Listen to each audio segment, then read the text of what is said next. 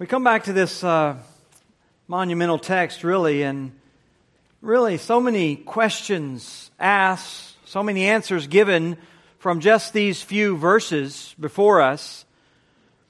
And as we come to it today, we, we're, we're really confronted with another one. We're confronted with a basic question, one which, whether we want to admit it or not, we've all asked ourselves at some time. And that is this whether or not God is serious about his laws. Whether or not when he makes a rule and tells people to obey it, and if they violate it, whether God is serious about punishment. We know we're supposed to say yes. All of our Sunday school teachers have told us yes. Countless sermons from numerous preachers have probably all told us that we're supposed to answer yes to that question. But the problem is that for many people, that doesn't match their personal experience.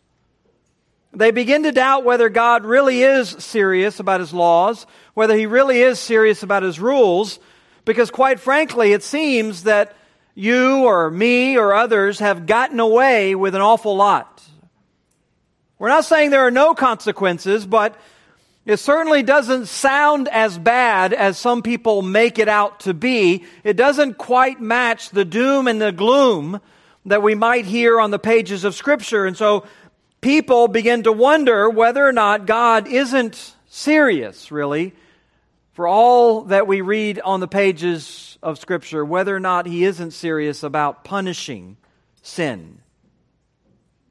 But if you ever ever had a moment of doubt, about that kind of question, if you've ever had a moment of skepticism about whether God is serious about his laws, stop for a moment and think about one striking reality, which is the cross of Jesus Christ. Think about the suffering of his own son for a moment and then ask yourself how seriously God takes sin. Do you think he cares whether his laws are broken? Do you think he cares whether there needs to be punishment for lawbreakers? Everything you see in the cross of Christ would cry out with one resounding message yes, God is very concerned about his law. He's very concerned about those who break it. He's very concerned about every single violation and that every single violation be punished and not one of them be ignored because the price that he demanded for the punishment is the highest price that could ever be paid. That's the message of the cross. In other words, the cross of Jesus Christ, which we so often speak about, for its grand demonstration of the love that God has for us, it is as equally a demonstration of the wrath that God has for us. In fact, God's wrath demanded such a punishment for sin, a punishment which only Christ Himself could have ever fully satisfied. Or we might say it this way that it was God's wrath that demanded the punishment for our sin, but it was God's love which offered a substitute to take that punishment for us. And these are really the realities that Paul is laboring to bring before us in the book of Romans, and particularly in Romans 3, as we come today to verses 24, 26 excuse me, 25 and 26, those two verses which really cap off a whole section dealing with God's righteousness revealed. How, even back in verse 21, remember, the righteousness of God has been revealed. It has been revealed, and ultimately it's revealed in the manifestation of how God's love and God's wrath are brought together perfectly at the cross of Jesus Christ. Or we might say, the cross of Jesus is at one and the same time the greatest manifestation of God's love and the greatest manifestation of God's wrath that has ever been put on display. In fact, it's the greatest manifestation of the wrath of God that will ever be put on display. You can take the judgment at the end of the world. You can take the tribulation. You can take the, the day of the Lord and the pouring out of, of all of his wrath on the nations. And all of those things will not, in their combined fury, match the demonstration of the wrath of God that was given at the cross of Jesus Christ. This is Paul's point as we come to the end of this section here. And before he makes that, remember, he's already told us a number of truths about the righteousness of God, a number that we've been looking at already over the last couple weeks. Most basic, you remember in verse 21, that this is a righteousness that is now manifested in the cross of Christ. Prior to the cross, it was promised Prior to the cross, it was spoken about, but it wasn't until the cross that it actually reached its manifestation. Secondly, remember, it's a righteousness that is consistent with Scripture. This is what Paul says also there in verse 21 that it was witnessed by the law and the prophets. And we detailed how all of that came as a promise, as a promise, as a promise, until eventually it was revealed. It was made clear in the cross of Christ. Thirdly, it's a righteousness that Paul says is apart from the law, verse 21. It's manifested apart from the law. In other words, it's not anything that we could ever do, anything that we could ever achieve, anything that we could ever present to receive this righteousness. Fourthly, it's a righteousness received by faith, verse 22, the righteousness of God through faith in all, for all those who believe. This is the contrast between faith and works that Paul continually makes. It's his way of emphasizing that it's nothing you could ever do. Not even your faith is counted as merit or as a work or as anything that you present. It is the, the polar opposite of works, as Paul sets them in contrast over and over again. Fifthly, remember it's without distinction. This is a righteousness made available to everyone because it's needed by everyone. As he says in verse 23, because all have sinned and fall short of God's glory. Therefore, every one of them, if they're going to have any right standing before God, any righteousness, it must come as a free gift, which was our sixth point, that it's granted freely through grace. We are all justified by His grace as a gift. It isn't something that we offer anything in exchange for.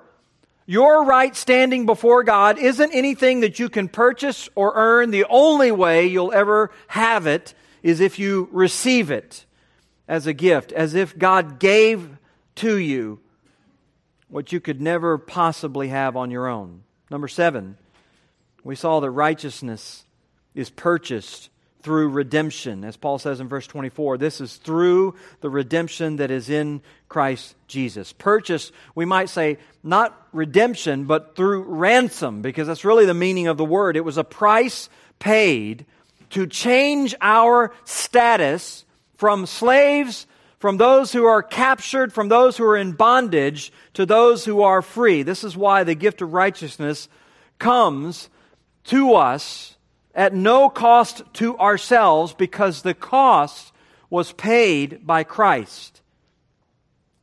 And all of that is well and good when we comprehend everything that Paul says from verse 21 through 24. It's all well and good. Freedom and grace and redemption and forgiveness and righteousness, all of those things, all of those rich benefits are great.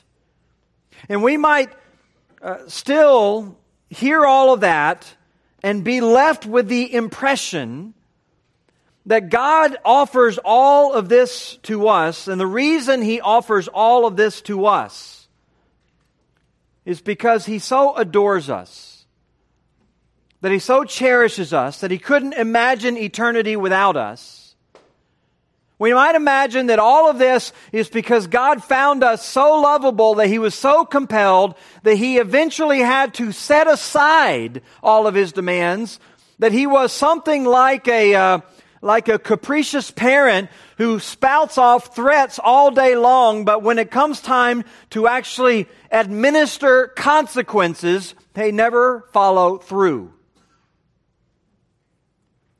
But if you are tempted to think that way, about God, what you demonstrate is really you know nothing about Him and you know nothing about the cross. Because the crucifixion of Christ wasn't just some optional part of God's plan for redemption, it wasn't just some secondary avenue by which God wanted to bring us to Himself. It is the absolutely essential, irreplaceable, and significant in ways that go far beyond some simply dramatic display of love. The cross of Christ not only demonstrates to us God's love, but it vindicates God for what would otherwise be his unjust action in saving us. It, we might say it this way, it saves God from accusation. It justifies God in his work and in his role of justifying us, of forgiving our sins. In other words, without the cross of Christ, God would be guilty. He'd be guilty of violating his word. He'd be guilty of acting as a corrupt judge. He would be defiled according to his own law, and so he would be unworthy of saving anyone because he himself would need salvation. But because of the wisdom of the cross, none of that is true. And all of this is Paul's point in the final true truths that he shares with us about the righteousness of God. The two that we want to give our attention to today. Number eight, this righteousness, Paul tells us, it is compatible with God's wrath. It is a righteousness that is compatible with the wrath of God. We all understand compatibility Uh, we understand that because if we go out and buy a TV or buy some device and you want to use it together with another device, it has to have certain cables. It has to have certain software. It has to have certain ways of interacting, connections, if you will, or it will not work. Or in some cases, if there is an incompatibility, you might actually wind up doing damage to one or both devices trying to bring them together. Well, trying to bring together the forgiveness or the love of God and the wrath of God, in many cases, people do damage to one or the other. But they do it all because they misunderstand really what the cross is all about. And Paul is basically explaining all of this to us. He's explained to us that this righteousness of God in, uh, in spite of all of its freeness, in spite of all of its love, in spite of all of its graciousness, this righteousness of God is perfectly compatible with God's wrath. It fully satisfies everything you've ever heard or read or thought about when it comes to the wrath of God. Everything God has ever said about his hatred for sin, is absolutely true and is demonstrated for us in the cross of Jesus. We've heard from the very beginning, God told mankind and Adam and Eve that in the day that they sin, Genesis 3 4 says, they will surely die. Now, it wasn't obviously talking about physical death. They didn't drop dead on the spot in the moment that they sinned, but he was essentially saying that the moment that they sinned, they would be liable, they would be guilty, they would die spiritually, and they would be uh, liable to die eternally. They would face sure punishment. That's the word.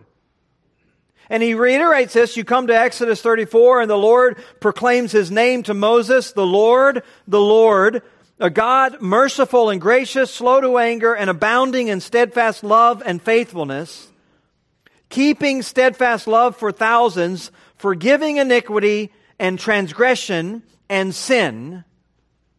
But, he says, a God who will by no means clear the guilty. And we're never told in Exodus how that can be.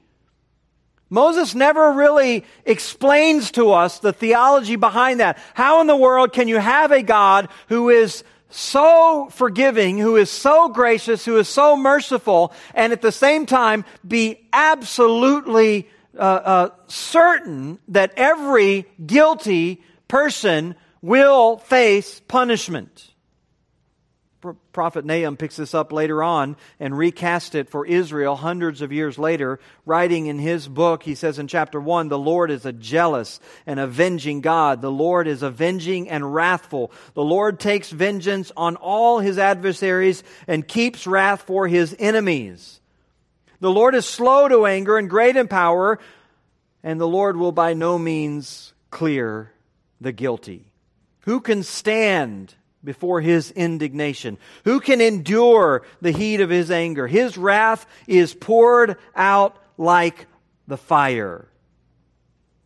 And along with all of those passages that warn about God's absolute punishment of our sin, along with all of those come all of those verses that talk to us about the curses and the anger of God when it comes to our disobedience to his law. Deuteronomy 27, verse 26, the last verse of that chapter Cursed be anyone who doesn't confirm the words of this law by doing them. So, unless you do all that is written in the law of God, he pronounces his curse over you. And over and over and over again throughout the Old Testament, God declares, if you disobey, there will be curses. If you disobey, there will be punishment. If you disobey, you'll die. If you disobey, you'll face his wrath. He will by no means clear the guilty. Now, God could very well make all those statements and then go back on His word, but then He Himself would be a violator of His own word. In other words, God can't simply decide to forgive and just overlook your sin and let someone off the hook. He couldn't do that because his word would no longer stand true and his character would be besmirched. You might imagine that God is like you. You might imagine that because you can get over things and not always demand repayment in kind, you might imagine that because you are so magnanimous that God must be like you, but you don't understand that all of that is more a statement of your character than it is of His. God couldn't just overlook sin because it is, at the end of the day, a complete contradiction to his character and an absolute revulsion to everything that he is or has made. He despises sin, and every single sin makes him angry. Every idle, sinful word, as Jesus says in Matthew, Every one of them will be held to account.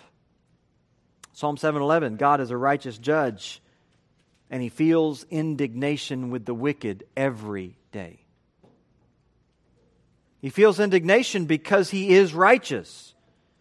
Because his holy character is repulsed by sin. Psalm 5 4. You're not a God who delights in wickedness. Evil may not or cannot dwell with you. It's impossible. God can't God can't dwell in a place where there's evil. He can't dwell in a place where there are guilty people. People guilty of violation, people guilty of rebellion. Habakkuk 1:13. God's eyes are too pure to look at evil and he cannot see that which is wrong. God can't look at it, he can't gaze at it, he can't dwell with it.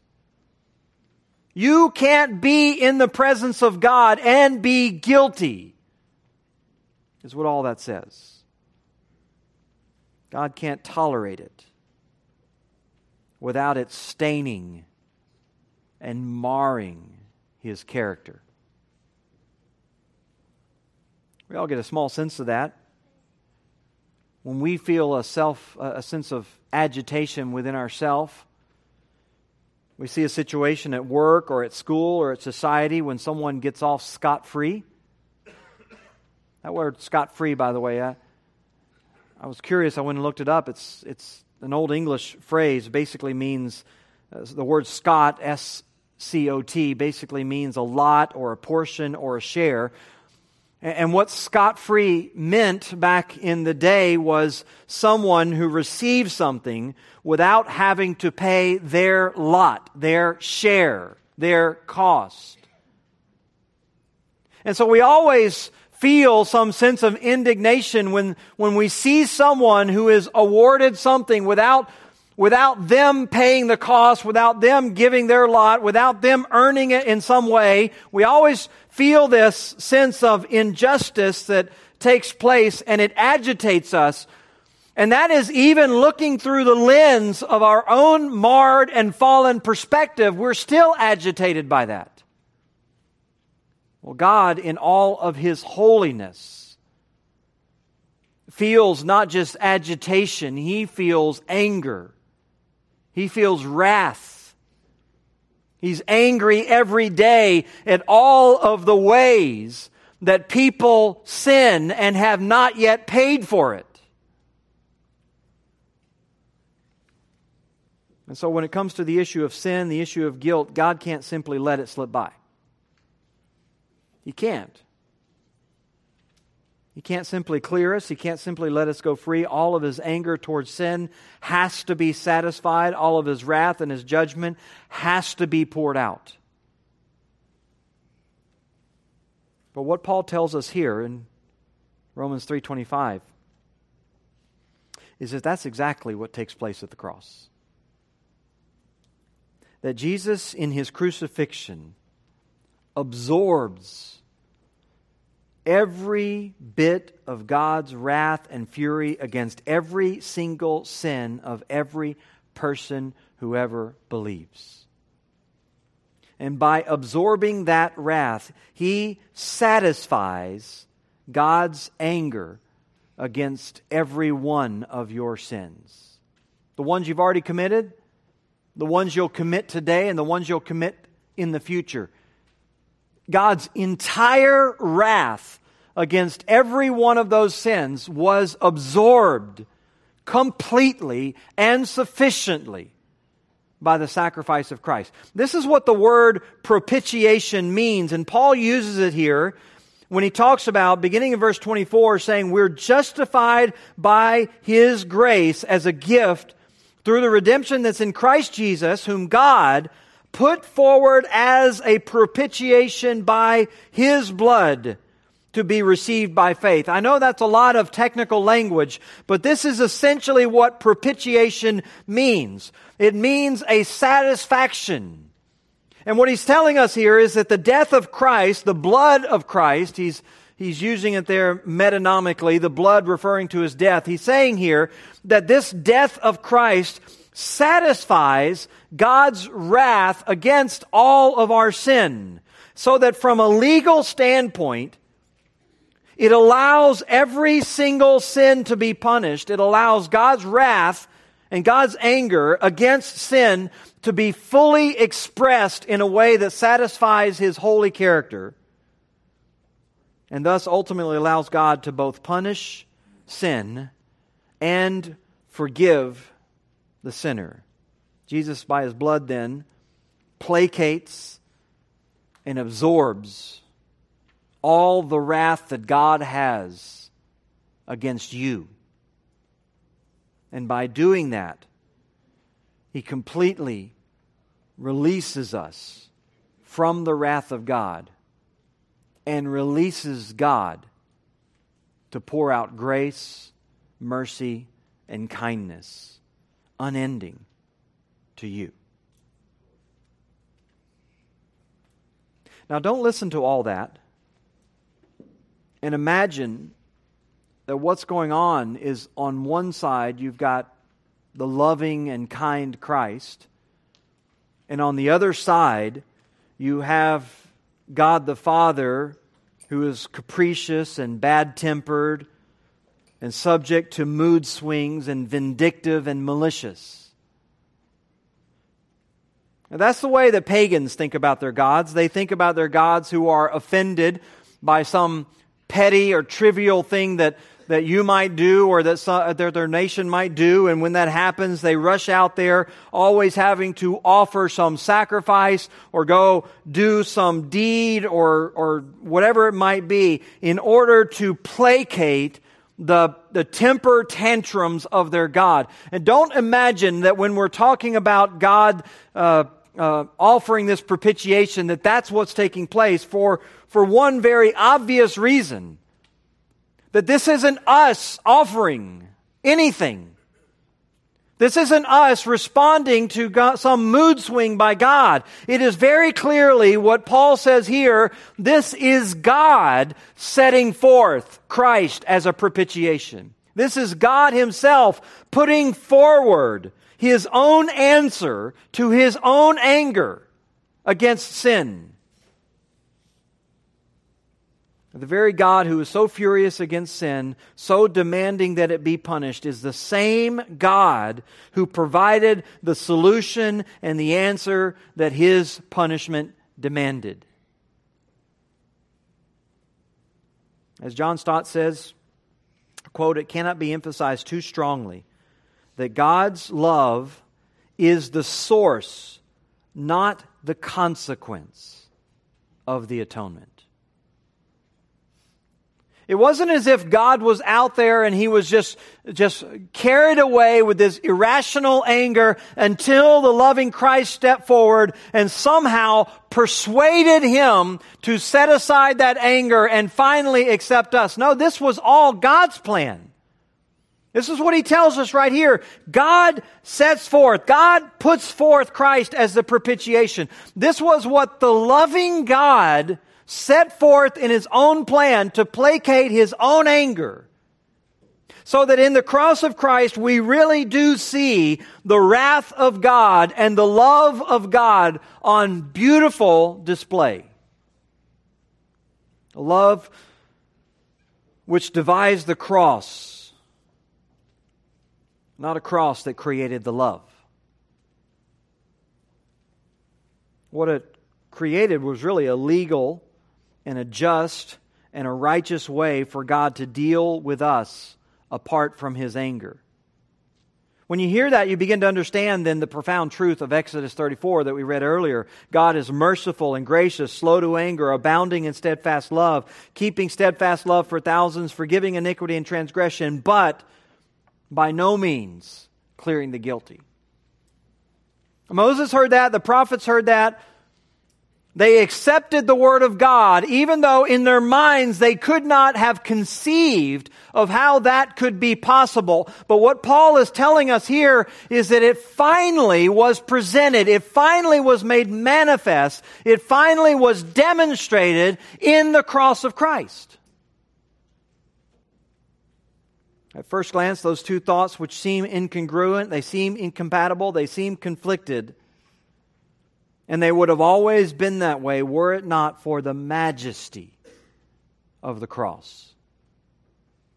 Which is the majesty that Paul goes on to say in the rest of verse 25 and 26. This propitiation, he says, this was to show God's righteousness. Because in his divine forbearance, he had passed over former sins. It was to show his righteousness at the present time, so that he might be just and the justifier of the one who has faith in Jesus Christ. So that he can be at one and the same time the judge and the Savior, the wrathful God and the loving God. It always grieves me when I have to sit back and listen to any kind of modern iteration of the gospel, which becomes embarrassed about the wrath of God, embarrassed as if somehow presenting God in the full definition of his wrath uh, creates a conundrum that we cannot escape. Because it not only is a, a, a uh, an unworthy, maybe a blasphemous thought of God, but it denigrates the full majesty and glory of the cross of Christ. What Paul's telling us here is that this cross demonstrates, it sets forth, it presents two monumental realities about God that He is, on one hand, just, and on the other hand, He is the justifier. And that takes us to the final truth that Paul shares about this righteousness, and that is the fact that it demonstrated, it has demonstrated God's absolute holiness. It's demonstrated His absolute holiness. It demonstrates God's righteousness, Paul says, in a very important way, because in the past, it might have appeared that God was indifferent about sin. It says in, in his righteousness, or excuse me, in his divine forbearance, he passed over former sins. And someone might have concluded that God is not very serious about sin or that his judgment wasn't so severe. And why is that? Because what they experienced, what they saw was this passing over, this overlooking. Not only did he care, but he cared immensely enough to plan the cross. But none of those things should be misinterpreted as if God was somehow indifferent about the sins that were being committed. That he really didn't take notice, that he, that he somehow had uh, changed his standards. God intentionally and graciously didn't deal with it right at the moment. But none of that means that God didn't care. None of it means that he had set aside his holiness. You can't judge, in other words, God's character and attitude towards sin based on those past actions or inactions because it was simply a demonstration of divine forbearance, divine patience.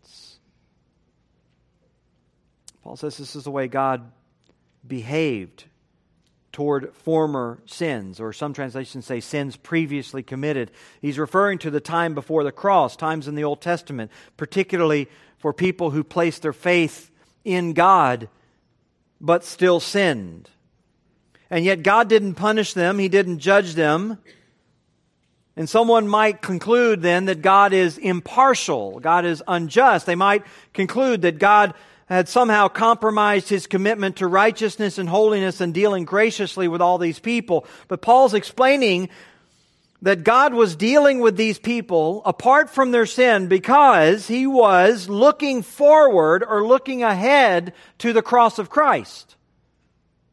Those sins were overlooked because God knew that they would eventually be covered.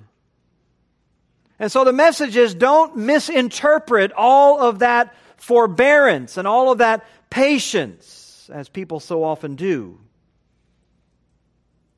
The Bible speaks much about the patience and forbearance of God. Remember, even back over in chapter 2, verse 4, Paul had said, We're not to presume on the riches of his kindness and forbearance and patience, knowing that God's kindness is meant to lead you to repentance. There are people for whom God has been very patient. They have sat under the teaching of God's Word for years. They have been in homes where God is honored, where His Word is exalted, and His patience and His forbearance has been immense toward them. And they misinterpret that as if God doesn't care about their sins, as if there is really no dire need for punishment against their sins, as if God is just going to forever overlook their sin.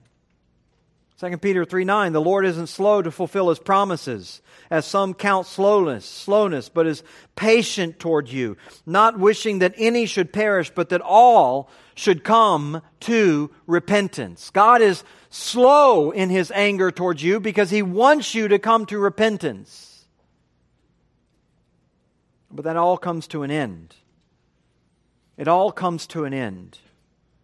God's forbearance should never be misinterpreted to mean allowance or approval or affirmation of your rebellion. Whether it was believers in the Old Testament or whether it's unbelievers today, the answer is always the same. Whether it's looking forward towards the cross or whether it's looking back towards the cross. God shows forbearance and kindness. But it will have its end in one of two things. It will have its end in you standing under the wrath of God in the day of judgment. Or it'll have its end by Christ standing in your place and taking the wrath for you. Paul says all of this allows God to stand just, to stand right. That is to say, all this demonstrates that God demands the full penalty for all of your sins that you've ever committed. He will, he will hold it accountable. God means every word of every warning and every demand that He's ever laid before you. And in those three hours on the cross, when Jesus hung there, what this tells us is that all of hell was poured out on him. All of the agony of alienation from God, all the fury and the wrath and the scorn, all of the humiliation and the shame. Jesus took it all on himself. And God counted it as sufficient to pay the penalty of everyone who would ever believe in him. The full magnitude of God's hatred for sin is demonstrated then by the magnitude of the preciousness of what was offered to satisfy his wrath. Nothing less, in other words, than this absolutely innocent and pure and perfect and spotless Son of God. The highest demand because the highest price had to be paid for it. And yet, Paul says the cross also demonstrates that he is the justifier. He's the justifier, not just the just, but the one who makes just. Not only the one who is right in the way that he deals with sin, but the one who makes people right when they're in their sin. The cross of Jesus Christ satisfies both God's desire for justice according to his law and for mercy according to his loving character. And so God offers Christ as a propitiation that through Christ he can take the place of all those who, who trust him. Pays the full, full penalty for your sin, takes the full wrath of God against every violation. And that is propitiation. You might say, yeah, but that's really that's really not even fair, at least as I think about it. I mean, really, can that serve justice?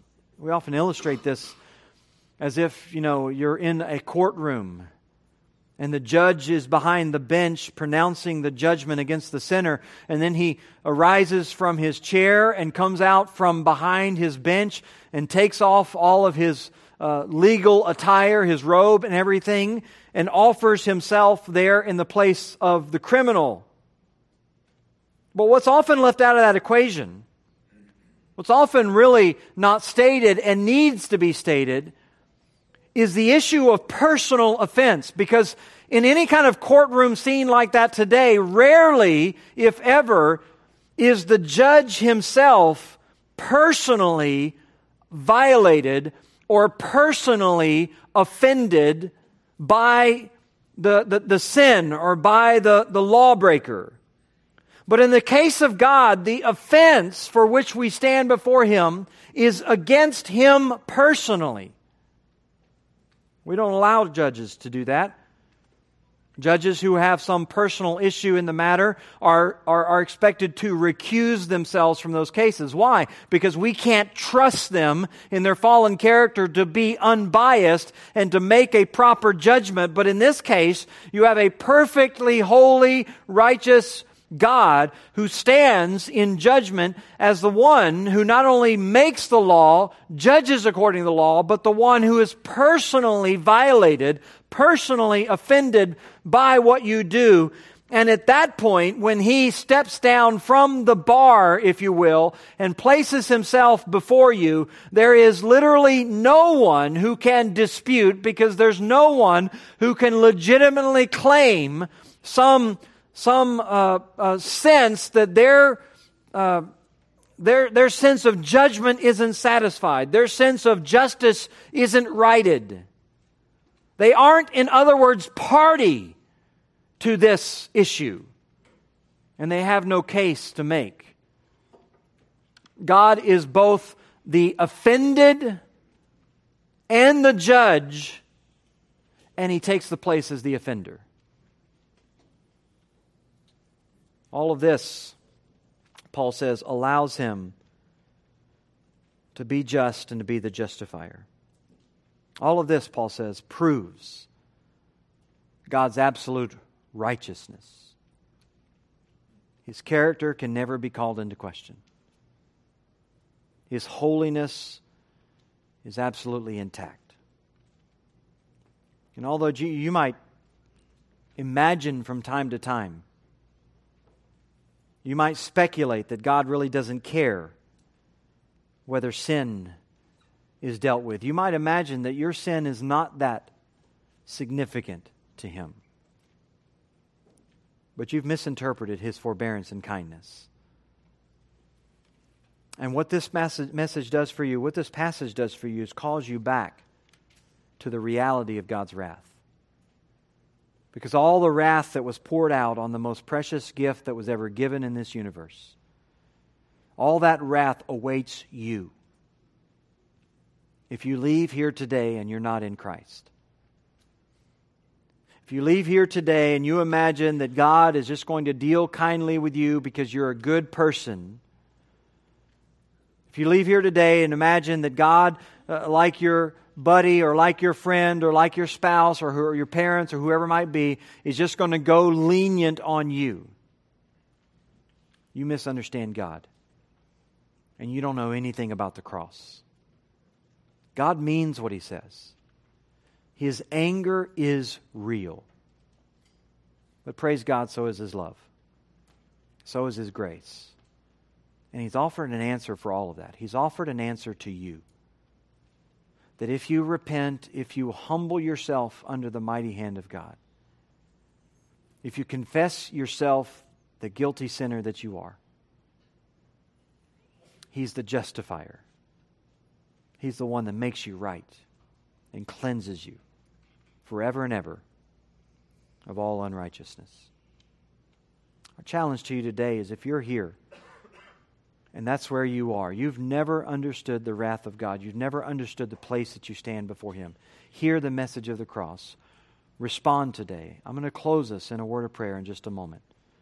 I want you to find me after the service. I want to have the opportunity to show you from God's Word how all the shame and the guilt, how all of the alienation, how all of the wrath that you've been under can be wiped away by faith in Christ. Let's stand together. We'll be dismissed with a word of prayer. Father, we're grateful for this passage, thankful for this truth. It is the fulcrum point on which all eternity hinges not only speaking to us of justification and salvation, but speaking to us of the perfections and the majesty of your holiness and your wisdom. Lord, thank you for the cross of our Savior. Thank you for your wisdom, for your love. And thank you, Lord, for your holiness, for never violating that which is beautiful and perfect. I pray, Father, that by your grace and your mercy, that those who are here today who don't understand any of those things would come to understand, first and foremost, that they are guilty before you and that you offer them forgiveness. I pray, Father, that you would draw their hearts even this day. Let them not rest let them not pass another sleepless night without coming to you. We pray in Christ's name. Amen.